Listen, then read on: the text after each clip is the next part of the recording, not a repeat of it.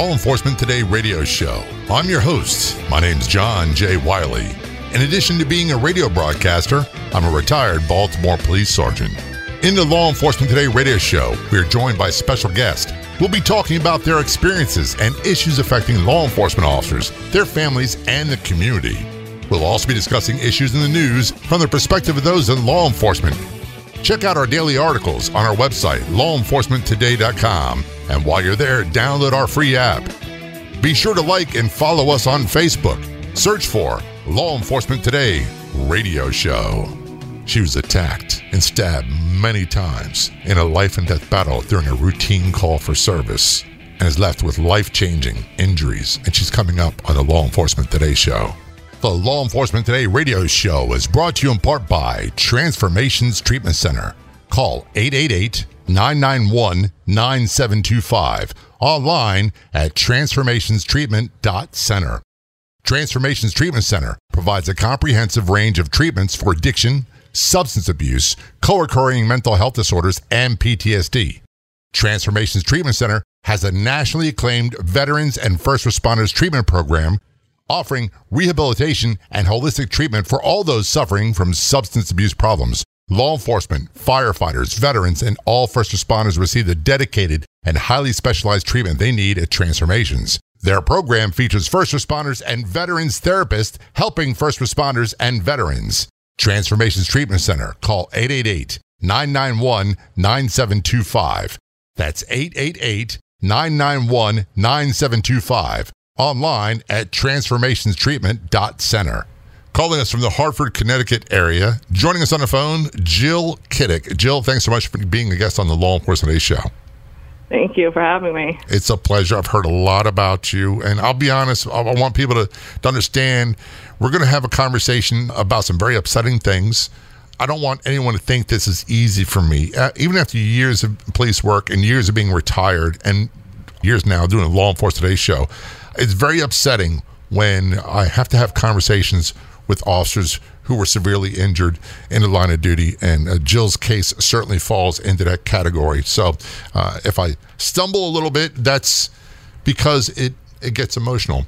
Uh, and I do appreciate you just coming on the show to talk about this, Jill. It's very much appreciated. Yeah, absolutely. My wife, Stephanie, is from Avon, Connecticut. She just returned from a trip there to see family members. I know the area uh, where Jill worked. It's a beautiful part of the United States. Uh, some wonderful people there. I always say this I don't know how people can afford to live in Connecticut. I'll just say that. Tax wise, it's a little yeah, it's a little overpriced. Housing wise, everything else, it, it's, it's craziness. And uh, the winters, that's the other thing I, I couldn't do. Summertime, I could be up there all day, it'd be wonderful. We're going to talk about your career. You're currently a police officer in the Hartford, Connecticut Police Department, but you're uh, on what we call medical leave from a line of duty injury and be going through retirement process. Is that a, a good way of explaining it? Yeah, that's pretty accurate. I'm home trying to recover. I try to go back to work. It's just not really working. I have to. One of those situations you have to accept your your new reality. Or as we said, the new normal. There's Yeah, life before the incident, and there's life after the incident. And no matter how much we'd like, I, I've talked to you know combat veterans. I've talked to lots of law enforcement officers, firefighters, EMTs, first responders that have gone through really bad things, physically, mentally, emotionally, all in all the above, and they say. I stopped giving up the emotional effort of trying to go back to the way things were before because I can't do that. Correct. Yes. So your life changed dramatically. Before we go into the details of that, uh, a brief overview, a bird's eye view of your law enforcement career, start to finish. Okay. Well, I start, I've been on for 12 and a half years, and I've been in patrol my entire career. But most recently, I became a drug recognition expert, and I was very proud of myself getting into that. And it was I graduated from that class or got my certification three weeks before my incident. Um, so I was truly at the peak of my career, nowhere to go but up. So for me to uh, be in this situation now is a bit heartbreaking because now I there's I can't go back to who I was and I can't go do what I was really passionate about doing. Um, I still love the job, but now it's time to to move on a little bit earlier than what my retirement date was supposed to be. How old were you when you started in the police department? I was 22 years old. Okay, so I know it's a, a big no no to ask women their age. So you did 12 years. And by the way, 12 years in law enforcement is a very long time. And that's when it's around seven, eight years on average that officers become very experienced and very, very good and proficient at what they do. And they they start to become a valuable resource in community for training the new officers because that's how we learn. Uh, so when an officer's career is cut short in their prime or at the peak of their career, like you say yours was, it's a devastating loss to the agency, the individual officer, your family, and the community.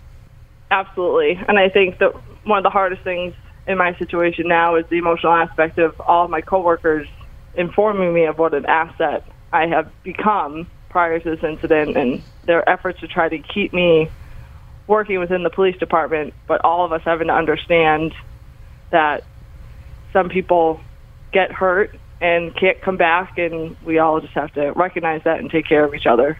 But you did try to come back. I did for about nine weeks. Um, I tried to work half days. I got up to five hours a day, and I was not at all aware of the emotional stress, uh, physical toll that it would take on me. I thought I was invincible. Mm-hmm but I clearly was not. And it got to the point that even my coworkers that I saw every day were aware that it wasn't working, and we all were honest with each other and collectively decided that it was time for me to go back out and try to heal more and move on.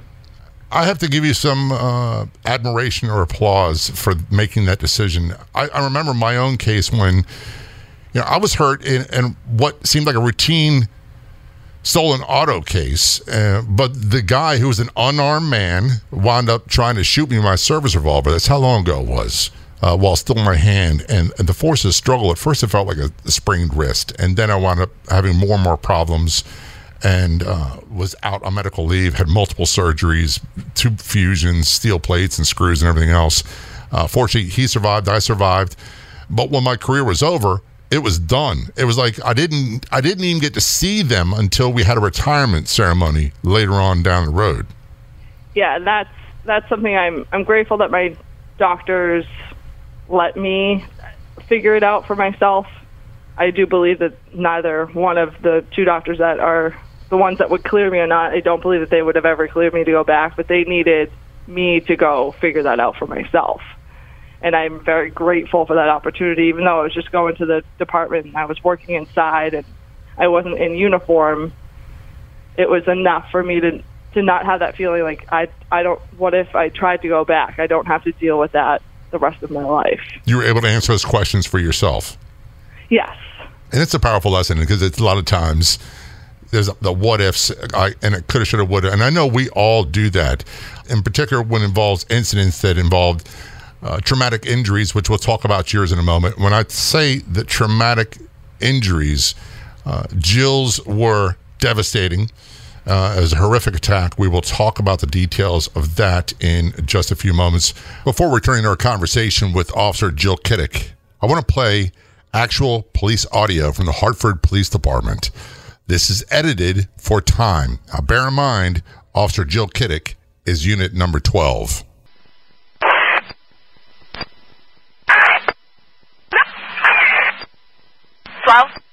30, put that on hold. Start over to where 12 is. 5 Constitution Plaza in the lobby. 12, you all set?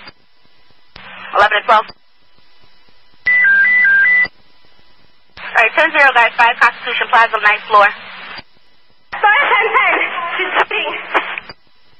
10 10 en route. Yeah, rent please. EMS en route. Anybody else coming? Bring a med bag. Bring a med bag. Alright, guys, come and bring a med bag. We need, uh, Boston EMS here, ASAP. We need, we need, we need you to alert Hartford Hospital. We got an officer stabbed in the throat. All right? Have them meet us in emergency room. ASAP. We're going to be escorting. Clear all the intersections. Hey, clear our road, clear the path all the way to Hartford Hospital right now, ASAP. All right, they're leaving. Clear the intersections. Let's go. We're moving. We're moving. We're moving. Let's go. Get the ambulance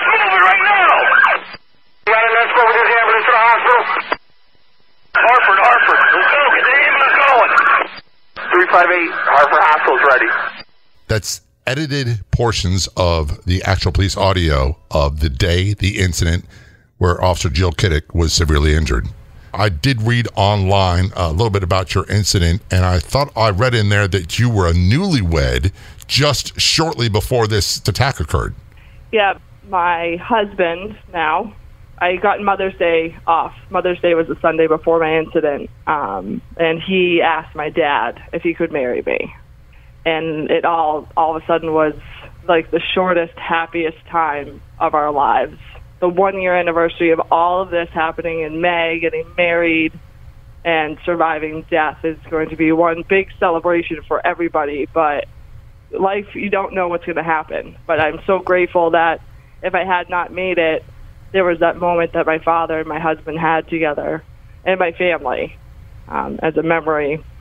But now it's turned into, it's made everything that much better. We're going to take a short break. We are talking with Jill Kindig. This is the Law Enforcement Today Show. We will be right back.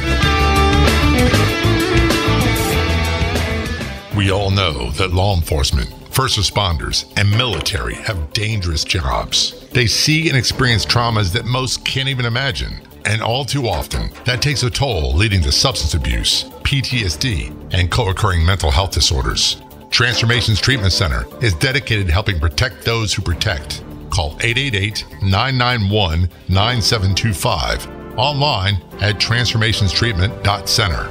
Transformations Treatment Center provides a comprehensive range of treatments for addiction, substance abuse, co occurring mental health disorders, and PTSD. Transformations Treatment Center has a nationally acclaimed veterans and first responders treatment program, offering rehabilitation and holistic treatment for all those suffering from substance abuse problems. Law enforcement, firefighters, veterans, and all first responders receive the dedicated and highly specialized treatment they need at Transformations. Their program features first responders and veterans therapists helping first responders and veterans. Transformations Treatment Center. Call 888 991 9725. That's 888 991 9725. Online at transformationstreatment.center. Want to fly somewhere? Looking for cheap flights or cheap tickets? Then call. That's right. Call the low cost airline travel hotline now for prices so low we can't publish them anywhere. Low cost airlines has all kinds of cheap travel deals. Fly domestically and save up to 75%. You can even fly internationally and save even more. Yes, fly anywhere in the world and save a lot of money on your plane tickets. We'll even save you money with cheap travel deals on hotels, rental cars, even complete travel packages. So don't book your tickets until you call us first for the absolute cheapest prices on U.S. and international airline tickets and hotels. Call right now for prices so low they can't be published. Travel experts are here 24 7 to help. 800 451 8603. 800 451 8603. 800 451 8603. That's 800 451 8603. The opioid epidemic is affecting countless lives, including young adults. Did you know approximately 45% of opioid prescriptions to adolescents are made by dentists, often after wisdom teeth removal? These drugs carry risks, but you can help reduce your risk or the risk for a loved one. If prescribed an opioid, ask your dentist to consider limiting prescriptions to three days, using over the counter pain relievers, and properly disposing of unused medications. For more information, go to shatterproof.org. This has been a message from Shatterproof, United Healthcare, and this station.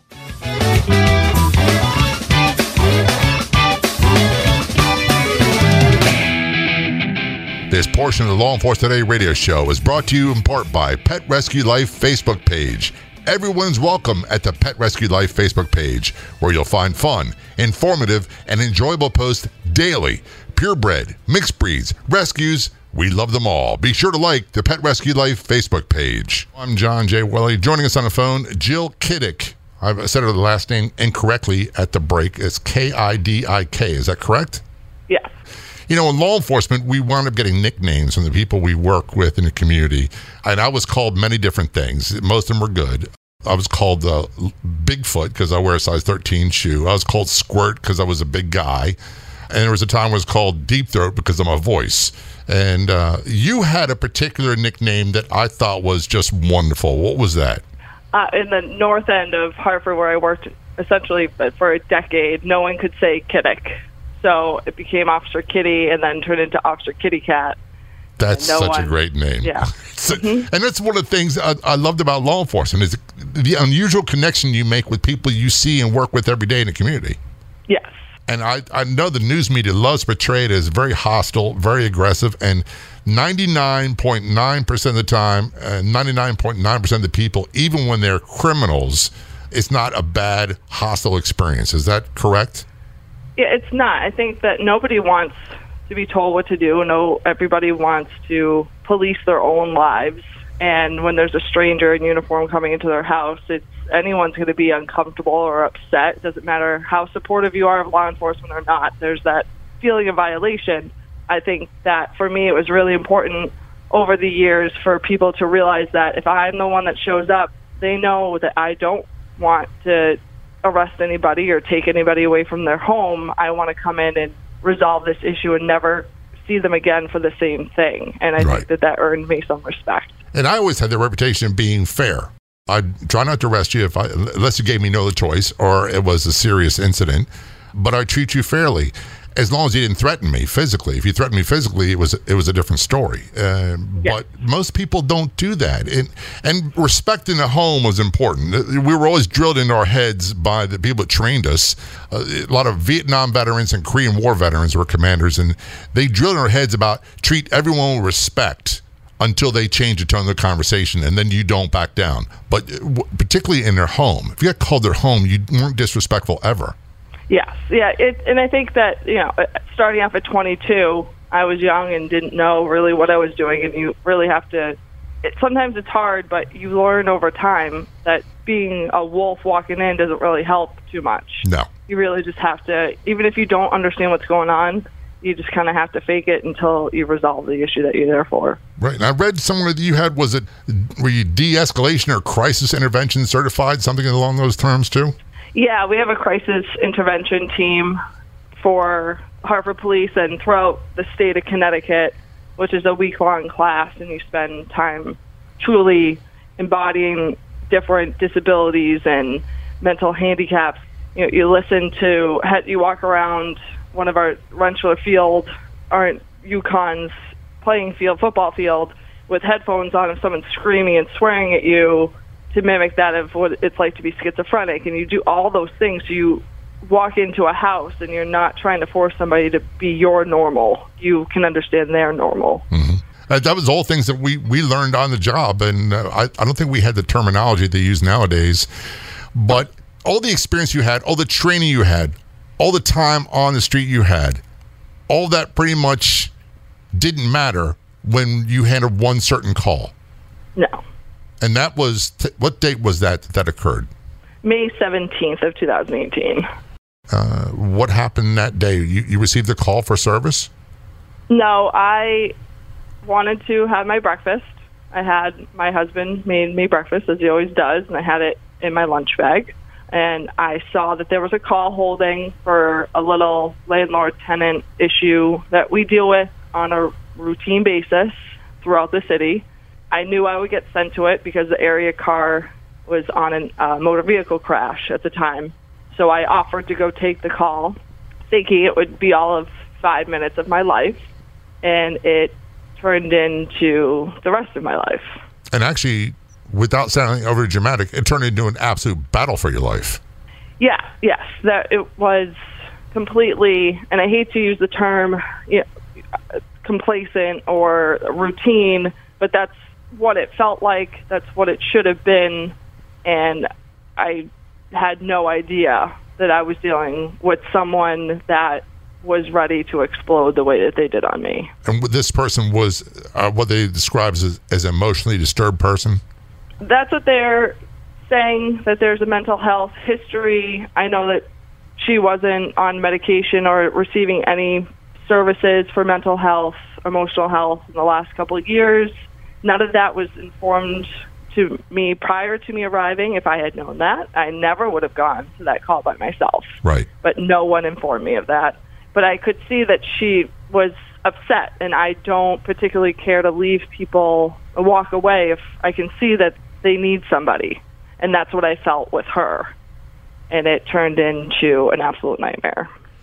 Basically, and this is paraphrasing from the article I saw, uh, you wound up wanting to get her some help. Uh, and one of the things that we were taught to do, especially when someone seemed to be disturbed, and I, I use that term as a general description for people who, who aren't in law enforcement.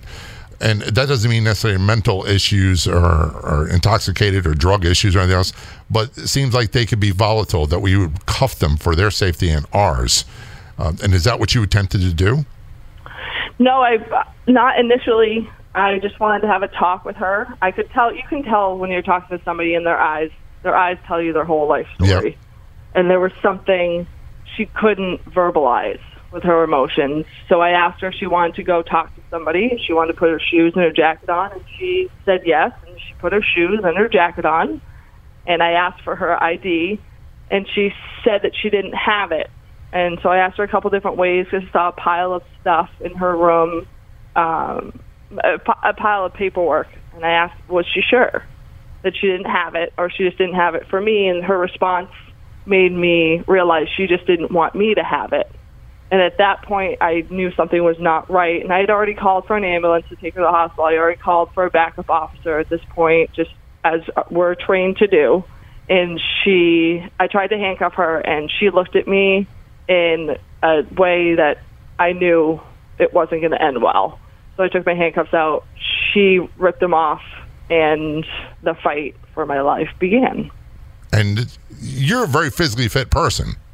People have an image. Uh, there's a, a bad stereotype with law enforcement, and this was true back in the 80s when I was on a job in the 90s, that people view female officers as being soft and not physically fit and, and not able to handle themselves in a, in a violent confrontation. And that's the furthest thing from the truth. From what I've read about you, you've been very physically active and trained rigorously for a long time. Yeah, after my first foot chase I had on the job and realized I was horrible at running in uniform with a belt on, I got even more into working out, realizing I couldn't keep up with everybody because running and fighting for your life with all that gear on your waist and the Kevlar vest is a whole different ball game when your adrenaline's going. And I, for the last few years, have been into CrossFit and running, and I was proud of myself to be someone that most of the guys in the department would choose to have as their backup officer. And I understand exactly what you're saying when you say there, there are people that, to this day, when I say if I had to go through a door and, and possibly have a bad situation on the other side, there are people that I would love to have with me. And, and some of them were female, some of them were male, and some of the people I did not want with me were, were male. And some of them were big, muscular guys. They just were not the people I wanted to have back me up in a bad, bad situation. We're getting close on time here. Before we get a break, I just want to let people know when we return, we're going to talk about the violent attack uh, that left Jill with severe life changing injuries. When you read in the paper, you see in the news that officers' injuries are not life threatening, does not mean that they are not life changing. And hers certainly are life changing. This is Law Enforcement Today Show. We're going to take a short break. We'll be right back.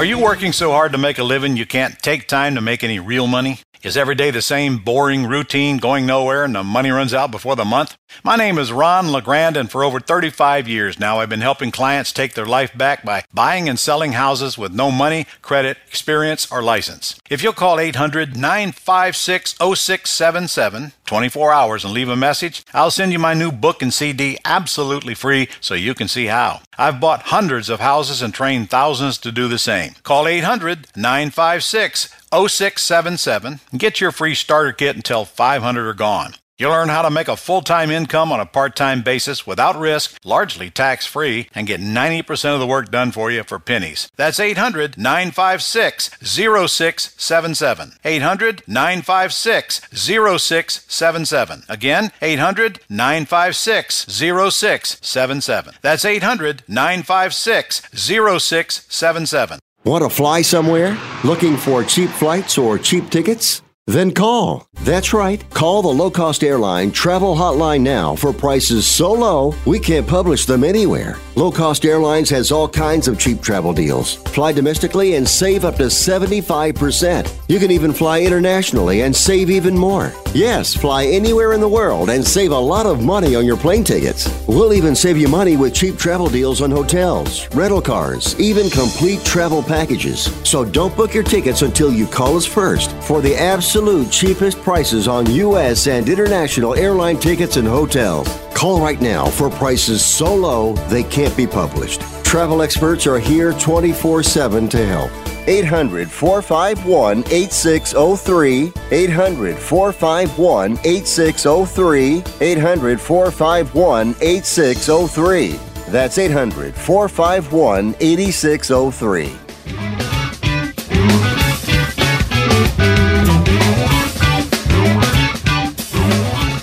When you have a chance, be sure to go to our website, lawenforcementtoday.com, and download our free mobile app. We have a version for your Android and iPhone devices. It's 100% free.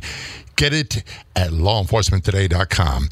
Back to our conversation with Officer Jill Kidik uh, on the Law Enforcement Today show. Uh, still a police officer going through medical leave, as we used to call it, and preparation for retirement from uh, the Hartford Connecticut Police Department. And before I go further, thank you for your service, for what you did for community, and uh, for for your fellow officers as well. Mm-hmm. I don't say that enough, uh, and I've gotten better when people thanking me. Funny thing is, people thank me more now than I'm retired, and I ever ever did when I was on the job. So uh, I know we don't hear that as often as we should, and, and I need I need for one need to get better at saying it. So we're going to go backtrack. You got a call basically for a tenant landlord dispute. A woman there becomes uncooperative, and I'm, I'm paraphrasing, generalizing. And somewhere in this conversation, you realize, you look in her eyes and you can tell something's not right. And you pulled out your handcuffs. What happened next? She had tore out with her nails my tear duct of my left eye. And we began fighting on the ground. And she had grabbed me by my hair and it's a funny feeling. I wish I had had a knife in my pocket, and I didn't have one that day, and I just wanted to cut my hair off. I needed to get away from her. It was an overwhelming feeling to run away from her, and she had dragged me by the bun of my hair to the kitchen, and it's a studio. You're always taught stay out of the kitchen, stay out of the kitchen. Absolutely, knives But- galore in the kitchen. That's a bad Yeah. spot. Knives, Yeah. pots, pans, skillets, all those things are weapons. Correct, but her door was in the kitchen, so that was the only way in and out. And she had, while holding me, had gone through a drawer and you know spatulas came out, this that, and then all of a sudden a knife, like a, a butcher knife of sorts. And I thought, I don't understand what's going. I don't. Why is this happening? She let go at that point, and I ran for the door and I fell to the ground. I couldn't remember why, and she had taken a skillet of sorts and bashed me over the head and knocked me unconscious to keep me from leaving. And at that point, I had gotten stabbed in the back of my throat, and my shoulder, and I was able to click the mic on my radio enough that my sergeant knew something was wrong and he immediately told people to head there. It, I think it took two seconds for him to figure out that I wasn't okay. And at that point, I finally got up and ran in the hallway and fell over some Poland Spring bottles that she had piled up outside her door. And then she climbed on top of me and continued to stab me in my hands, my arms, and three right straight through my trachea. And I, the whole time, just thought my mom was going to be really mad. This is not what I wanted to have happen today. I still have someone to go home to. I haven't had a child yet. All these things go through your head, and then suddenly she was lifted off of me, and it was by two maintenance guys, and they essentially saved my life. I, for one, thank them very much for doing that. It's amazing how often people will assist uh, officers in trouble. Uh, they've done it for me. Uh, I do it for others when I see it inside the road. And uh, th- those people probably saved your life. Oh yes, absolutely. If they hadn't come, I, I, I don't know. I don't want to know what would happen. I'm grateful I don't have to know. How many times were you stabbed? I was stabbed. Oh man, one, two, three, four, five, six, six to seven times. I can't stomach that. I, I'll be honest with you. There's something I learned a long time ago. and I don't know why, and I've told other people this. I'd rather face down someone in a gunfight than be attacked by someone with a knife, especially someone who's proficient at it. And they don't have to be trained, but someone who's crazy with a knife is as dangerous as someone who's a a well versed, well trained, experienced knife fighter. And that- that thought just frightens me. Yeah, it's a very it's a creepy feeling because it's very personal. It's different than a gunfight in that you really have. I mean, you can shoot a gun and that bullet does the job in somebody's head. That's shooting, but a knife, your hand is doing the job. So to be that close and intimate with someone that's truly trying to kill you, it is a very surreal experience. Did a point come in your mind where you realize that this person is trying to kill me? I knew that I, it's funny because I knew I was being stabbed. I knew I was dying. I knew I was bleeding out, but I was just so mad that my I'm OCD and my day has to go the way I want it to. And I just was stuck in like I have to get to the hospital and get taken care of so I can go on with my day. It was a very I can't explain it. I explained to other people that oh you're in denial or whatever. Whatever I had to be in, my brain protected me. And that probably So helped I you survive. And by the way, maybe that's a Connecticut thing because that sounds just like my wife. She- she's very OCD and she's got to be in control of everything. And in some ways, I am too. And I I revert back to a specific incident where I got retired, that unarmed man, and I remember there was like a flip of a switch, and it's hard to describe. But it wasn't really like a cognizant thought because there's not enough time to really develop deep thoughts. But something came to my mind that this guy is trying to kill me, and that my mind was, I'm going to die, but it's not going to be tonight. It's not going to be because of you. Correct. And I was going to do exactly. I thought I'm, you're you're not doing this to me today because I'm not done yet. And I, the fight, and you know what was replaced by? And you said really something very important. It was, I, I guess the word I can best describe it is a primordial or primitive or a deep down genetic anger and rage that came out of me that I couldn't and still can't explain. Yes, yeah, it's a, you just that fight that you keep fighting, and I think if I had to, as a rationally minded person now, I think how did I get through that? But it's all mental, and it's again, yes, my physical, the way I ate, the way I worked out, but it's also who you are mentally and emotionally. And I believe that's where, and I'm, I know you've heard this. Uh, every police training I've ever been in from day one in the academy, yearly in service, they always stress to us no matter how bad the situation, if you are losing, if you are in a fight with a person who's an MMA fighter and they are just giving it to you, you cannot give up. You cannot mentally give up. You got to stay in a fight. Absolutely, and there's times where I'm out for a run for three miles, and I think I can't do this, but then you know I survived much worse. Yeah, you've been Anything, through you it. can Get through anything. So you were stabbed multiple times, and basically you were in and out of consciousness, but somehow you managed to click the mic that you needed help. Yes. And were you fully conscious, or were you in and out of it at that point? I remember there's a lot of things I don't remember seeing at some point because I had lost so much blood and the trauma to my head. And that, again, was almost like a godsend. Like if I wasn't religious, I became religious for all the things that my body protected me from feeling and seeing. Um, but I was, I blacked out once it stopped. And once I knew that one of the cadets from the police department and one of my classmates had arrived, then I, I let go. And I don't remember the elevator ride down. I don't remember half of the ambulance ride. There's just little things I remember hearing a nurse's voice that I remember and thought, thank God I'm at Hartford Hospital. And I can only imagine the relief kind of set in. You go from all of a sudden being a routine call for service, a typical landlord tenant dispute, to a life or death battle where someone's trying to kill you, to being literally at death's door. Now you're being transported to the hospital, and the, the outcome of your life is in someone else's hands. Yeah, that's that's a crazy feeling that you don't have. I don't like that. I don't have control over what's happening to my body. So to give that up to somebody else to fix me, even though you can't have any control, is mentally exhausting. But that connection that we as officers have with our medical staff was a huge relief for me. I'm so glad that you a survived, and uh, I know it sounds corny to say that, but it's one of those things where there's no right words, and this is something I still struggle with. And I always say this to people like who've lost spouses in the line of duty that oftentimes I want to say something, but I'm afraid I'll say the wrong thing.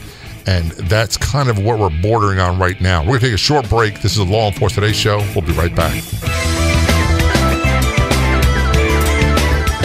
Americans are going crazy for a new Italian diet pill that burns three times more fat than dieting alone. And the next 100 callers get three bottles for free. Sold under the brand name Invigorate 3X, this powerful pill triggers metabolic acceleration, a process that's deficient in most Americans, making weight loss a hassle. But a new study shows 30 pounds gone in 90 days with just two capsules a day. Julie B. of Nashville says, I was skeptical, but when I saw a famous doctor made it, I decided to try it. I was shocked. I lost 16 pounds in six weeks. For a limited time, our listeners get three free bottles with a qualifying order. Call 1 800 932 1786 now to get started. Call in the next 10 minutes and also get a free bottle of the doctor's Ultra Detox. And don't forget your free 14 day diet fix. No obligation and 100% free when you call right now. 800 932 1786. 800 932 1786. We all know that law enforcement, first responders, and military have dangerous jobs. They see and experience traumas that most can't even imagine. And all too often, that takes a toll, leading to substance abuse, PTSD, and co occurring mental health disorders. Transformations Treatment Center is dedicated to helping protect those who protect. Call 888 991 9725 online at transformationstreatment.center. Transformations Treatment Center provides a comprehensive range of treatments for addiction, substance abuse, co occurring mental health disorders, and PTSD. Transformations Treatment Center has a nationally acclaimed veterans and first responders treatment program, offering rehabilitation and holistic treatment for all those suffering from substance abuse problems. Law enforcement, firefighters, veterans, and all first responders receive the dedicated and highly specialized treatment they need at Transformations. Their program features first responders and veterans therapists helping first responders and veterans. Transformations Treatment Center. Call 888 991 9725. That's 888 991 9725 online at transformationstreatment.center. My name is Lola Silvestri, and I'm going to be 95 this year. I was very independent. I fell and I had to have Meals on Wheels. America, let's do lunch. One in six seniors faces the threat of hunger, and millions more live in isolation. Drop off a hot meal and say a quick hello. Volunteer for Meals on Wheels by donating your lunch break at americaletsdolunch.org. This message brought to you by Meals on Wheels America and the Ad Council.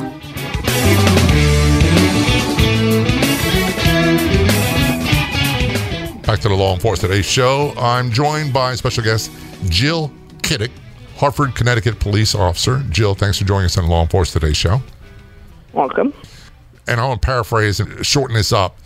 You were attacked and brutally stabbed multiple times by someone you would not expect in a call you wouldn't expect to happen. You go from I'm going to eat breakfast to I'm going to go handle this call real quick. It'll be five minutes of my life, and I'll go back and I'll have breakfast and then start my day. Newlywed, got life the way you want it. You're doing great in your career, and then all of a sudden, this vicious attack occurs. And you said she began attacking you in the kitchen and stabbed you with a kitchen knife, basically, right? Yes. Yep. Not some highfalutin fancy fighting knives and people that seem to go, uh, you know, that's a threat because it looks threatening. No, this is a kitchen carving knife, basically. Yeah, that you can get at any local store. And she stabbed you in the back of the, the, the neck and the shoulders, the hand, and uh, the the most serious life threatening injury, in addition to life loss of blood, was the one involving your neck and throat. Correct? Yes. Yeah. Through she stabbed me through the back of the neck on the right side, and then she split my trachea in half. Slit your trachea in half, basically th- slit your throat. Yes. Yeah. And that's most, I'm no doctor, but quite often what happens is people wind up bleeding to death and drowning from the blood entering their lungs. Absolutely. It took me weeks to get all the to cough all the blood out of my lungs. I can't even begin to imagine how. I, I've seen these. I, I remember calls for service on Thanksgiving. We get there and the man, his throat is wide open because he got cut, and they had a family fight over who's going to lead the family prayers at Thanksgiving dinner. Mm-hmm.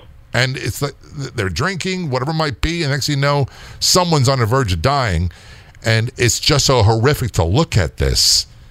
I can't imagine a your backup officers what what they went through.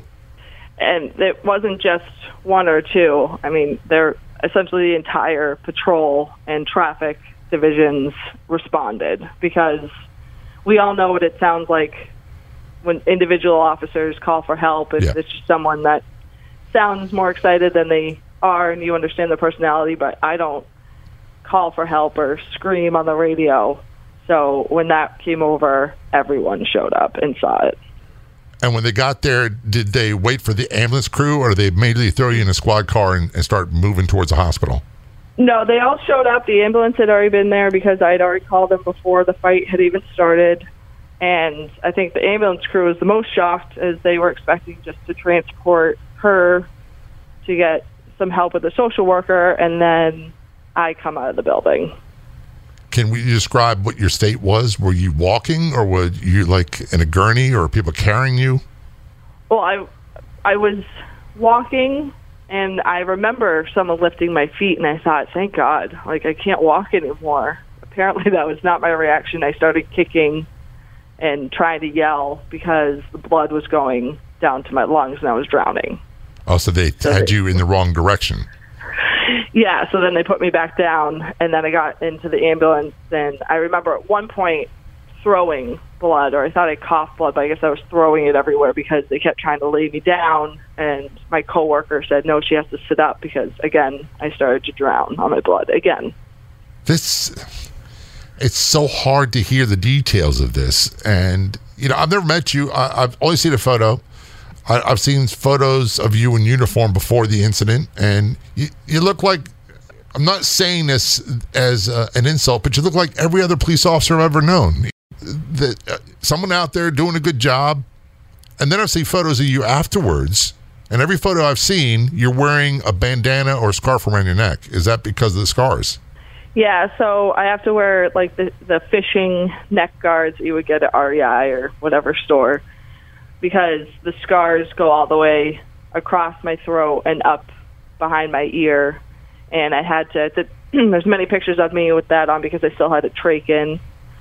Uh, I no longer have a, a trach in my throat, but I had to block the sun from touching my scars because you can't let them have any burning or sun shine on them for at least a year to let it heal properly. How would you describe your physical condition now, or what would the doctors say? Oh, well, I think from day one I was getting yelled at by the at-home nurses for carrying the laundry up the stairs. You can't. I'm not somebody. I'm not going to stop. She was very angry, but I. People have learned I got to keep going. So I can work out. I can't do CrossFit. I don't know that I'll ever be able to do CrossFit again, just because of the injury to my the right side of my throat is essentially paralyzed, um, and I have difficulty swallowing, breathing, and eating is an issue. But I would say that I physically am in the best shape I can be. I'll never be like I was before, Right. and that kind of me off. But I can't complain. I can I can go out and go for a run at a slower pace. But I can still go out and do it, and I can lift weights. I just have to be a little bit slower, a little more careful. And how would you describe your mental and emotional state afterwards? I think that I am now, as, as police officers, especially as a female officer who's in a city, you have to shut your emotions off. And I mm-hmm. think I did that for almost 13 years. And now I have to be okay with the fact that I have emotions and I sometimes will just cry or I'll just be mad. But at the same time, I'm still strong. It doesn't bother me to be in the courtroom with the woman that stabbed me she's in cuffs and everything's good, but I want to make sure that the right things happen with her. And I think that's the only thing that caused me frustration is the rights that she has, and that I'm still at home struggling and I can't go back to my job. But I have all this support and I still have my life, and I can still use my arms and my legs, and I can still talk. There's so I something to have be said not for all that. about. Yeah. Eh, There's a lot to be said about that, but I, I also found myself being uh, angry for what a lot of people would think would be no reason at all, emotional. And my incidents were many, many years ago. It's much better than it used to be. And I always tell people that for someone who's struggling after a violent incident like this, you got to stay in the fight. It gets better. You can't give up. You've got to stay in there. And, and my life's not not dominated by these mental and emotional issues, but they still are there. And I have to recognize that that's part of my limitations. Like you mentioned, I have physical limitations after the attack, and you've gotten better at those. You're learning those. Do you find you have to do the same with mental and emotional as well? Yeah, I think I have to accept that the old Jill is gone and that there's a new one, and this one has feelings. so The good news I'm is you have feelings. The bad news is sometimes you have feelings, right? Yeah, like you don't. I'll cry in the middle of a conversation. So it's not like this isn't me, but it's who I am now. I, I it's it's hard, but I can't. I have a fantastic fantastic therapist who has done EMDR therapy with me, and I she forces me to feel, and that's what I need. It's the best thing. when you say EMDR, been a lot of questions about that, and people want to know basically what is it, what happens. Well, for me, you know, it's a it's a sensory therapy where sometimes when you're thinking about something horrible that's happened, you have to think about what makes you happy at the same time, like going to the beach or shopping at TJ Maxx. Like that, those are my two things. And so immediately when I start getting into something serious with her, um, I have the hand sensory, and there's a, a a pattern of vibration in your hand that just reminds you of the beach while you're talking about I don't know getting stabbed in the throat, and you realize okay it's over, and now I can just go to the beach and be happy. I don't know that it works for everybody. I don't know, and I definitely thought I'm just going to go back to work and I'll be fine. And she said, "Okay, whatever you think." And I worked with the therapy, and it has worked for me. I don't have nightmares. I can call her if I need help, and I can deal with my emotions. I can verbalize them, which I didn't think I'd be able to. It's helped me tremendously. Jill, I'm so glad you came on the show. We definitely have to have you back again in the future. Thanks so very much for sharing your story. Thank you.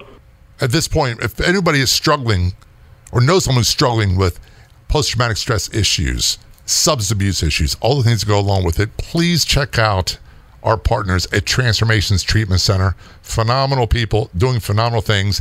They have a, an award winning, nationally recognized veterans, law enforcement, first responder treatment section for post traumatic stress, co occurring mental health disorders, and substance abuse issues. Give them a call. 888 991 9725. If you've got questions, they'll have the answers. Call 888 991 9725 or get more information online at transformationstreatment.center. When you have a chance, be sure to go to our website, lawenforcementtoday.com, and download our free mobile app. We have a version for your Android and iPhone devices. It's 100% free. Get it at lawenforcementtoday.com. I'd like to thank our guests so much for coming on the Law Enforcement Today show. We've got another great guest heading your way next week. Don't miss it. Until then, this is John J. Wiley. See ya.